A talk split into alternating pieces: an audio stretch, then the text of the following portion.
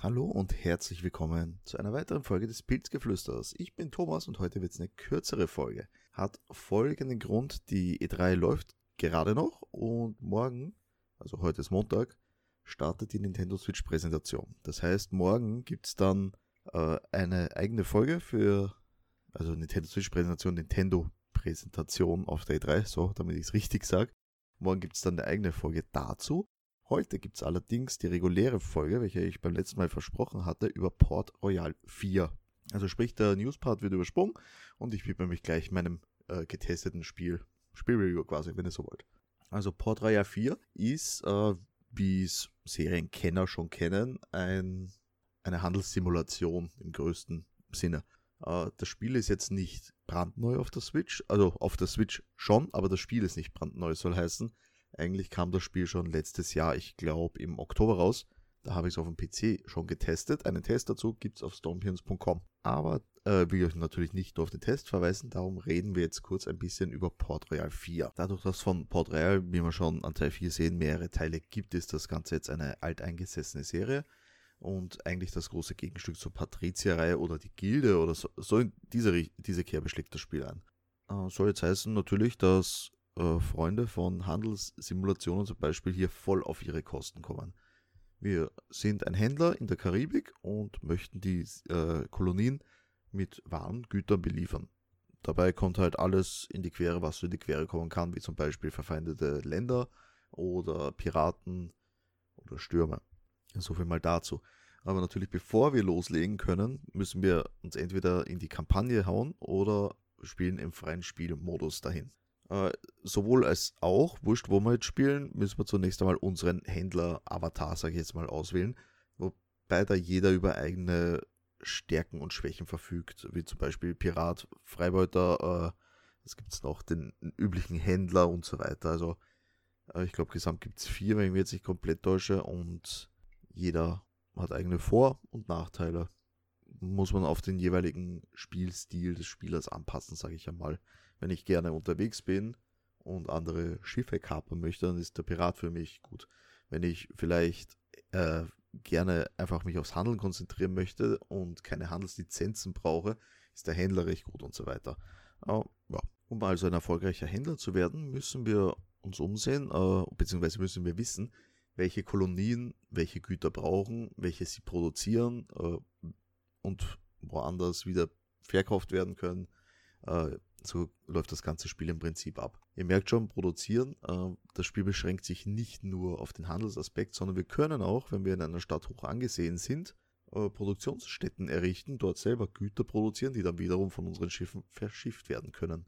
Ist irrsinnig viel Micromanagement und wir klicken uns, ja, euer Klicken, sage ich jetzt auch am Controller dazu, uns echt viel durch Menüs. Also wer auf das nicht steht, Menüs, Listen etc., der hat das sowieso schon mal verloren und der Übersicht tut es auch nicht sonderlich gut. Also es ist ein sehr spezielles Genre äh, und wenn ihr da nicht sehr begeistert dafür seid, dann wird das Spiel, glaube ich, nichts für euch sein.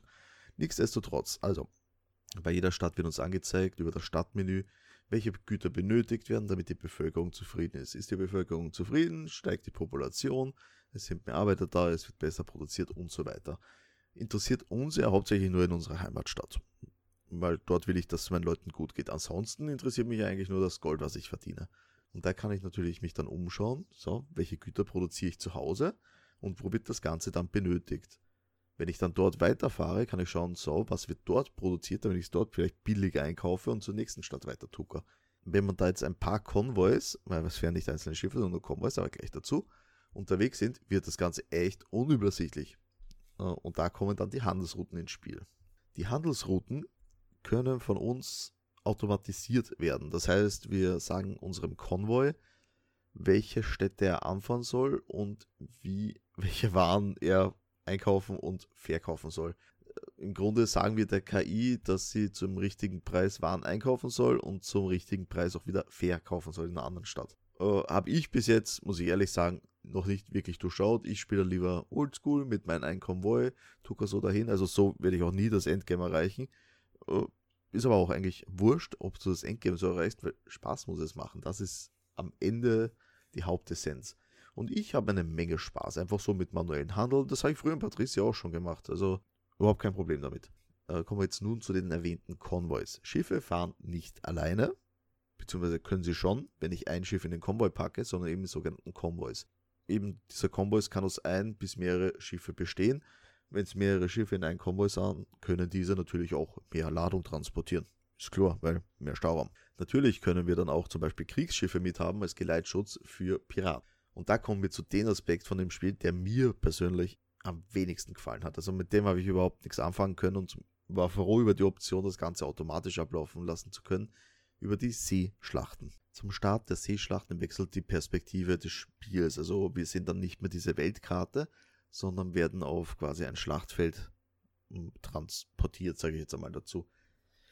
Auf diesem Schlachtfeld können wir dann rundenbasiert unsere Schiffe, also unseren Konvoi, gegen den gegnerischen Konvoi steuern in Rundenstrategie. Irrsinnig zart, muss ich ehrlich sagen. Aber es liegt auch vielleicht daran, dass ich einfach kein Freund der Rundenstrategie bin. Das ist mir persönlich immer etwas zu langsam.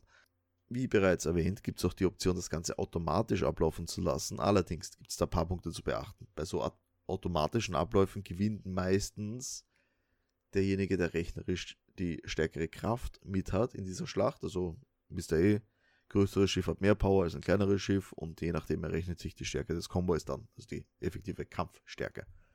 Plus könnten wir ja auch Kapitäne mit Spezialfähigkeiten angeheuert haben. Diese Spezialfähigkeiten werden in so einer automatischen Schlacht auch nicht berücksichtigt. Das heißt, es kann schon gut sein, wenn wir unterlegen sind, dass wir selber die Steuer übernehmen.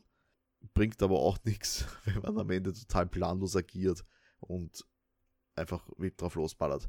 Also diese Seeschlachten sind ein Aspekt des Spiels, den ich gerne vermeide, wenn ich nicht muss, äh, mag ich überhaupt nicht. Kommen wir nun zu den etwas kleinen Eigenheiten der Switch-Version, sage ich jetzt einmal.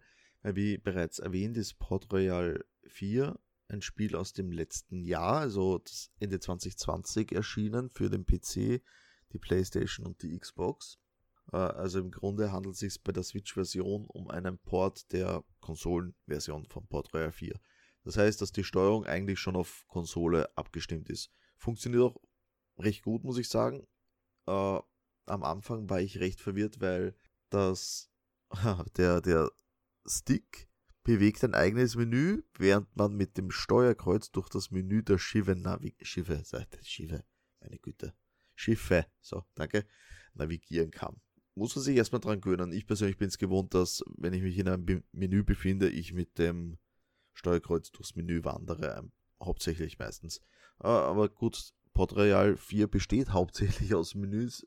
Vielleicht hat man sich deswegen dieses kleinen Kniffes beholfen, um etwas am Handling zu schrauben, sag ich dann mal.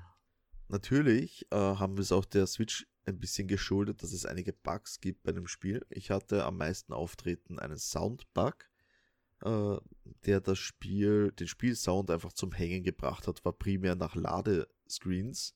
Das heißt meistens nach einem Spieleinstieg. Äh, hat sich dann angehört wie ein ziemlich, ziemlich zacher Remix, aber irgendwann war der dann auch vorbei. Also der ist mir am häufigsten aufgefallen. Zur Optik kann ich sagen, dass man sowohl im Handheld-Modus als auch im Dock jetzt nicht die schärfsten Texturen hat, meiner Ansicht nach. Äh, aber gut, das ist ein Problem, was die meisten Switch-Ports haben, weil einfach die Konsolen-Power nicht mehr so potent ist. Die größte Frage ist jetzt natürlich, gibt es eine Kaufempfehlung von mir? Kann ich schwer aussprechen, weil es halt eben so ein wirklich spezielles Spiel ist. Wenn ich, wie bereits erwähnt, eher schnelle Spiele mag und wo es richtig abgeht und zur Sache geht und mich nicht lang mit Menüs und Listen aufhalten will, dann werde ich nicht viel Spaß in Port Royal 4 haben. Wenn ich allerdings auf knallharte, wirklich brachialharte Handelssimulationen stehe und kein Problem mit einem etwas langsameren Spieltempo habe, ist Port Royal 4 definitiv eine gute Wahl. Vor allem, weil man sich das Switch mit aufs Klo nehmen kann. Wodurch sich zwar die Sitzung etwas zieht, aber ist ja egal bei der Switch. Warum auch nicht? Zum Abschluss habe ich jetzt noch gemeinsam mit Calypso ein kleines Gewinnspiel für euch. Ihr könnt bei mir jeweils eine Version des Spiels für den PC, für die PlayStation 4 und die, Nintendo, und die Nintendo Switch gewinnen. Was ihr dafür tun müsst, besucht Stompians auf Social Media und liked dort den Post und kommentiert gerne mit welch, äh, mein, meine Güte, heute habe ich es mit dem Reden. Kommentiert, welche Version des Spiels ihr gerne hättet. Den Gewinner gebe ich dann bekannt am 1. Juli 2021. Viel Glück dabei. Und danke an Calypso nochmal zur Verfügung stellen der Spiele. Das war es jetzt von meiner Seite für diese Episode, weil diese Woche kommt ja noch was. Äh, ich hoffe, es stört niemanden, dass es etwas kürzer war, aber es war mir halt ein Bedürfnis, Portreal jetzt zu erledigen, auch obwohl die äh, E3 gerade noch läuft. Äh, aber ja, so äh, gibt es mehr Zeit für die Leute, am Gewinnspiel teilzunehmen. Also in diesem Sinne bedanke ich mich für euch. Meine Güte, es ist ja schrecklich heute. Bedanke ich mich bei euch fürs Zuhören und wünsche euch noch einen schönen Abend. Macht's gut und tschüss.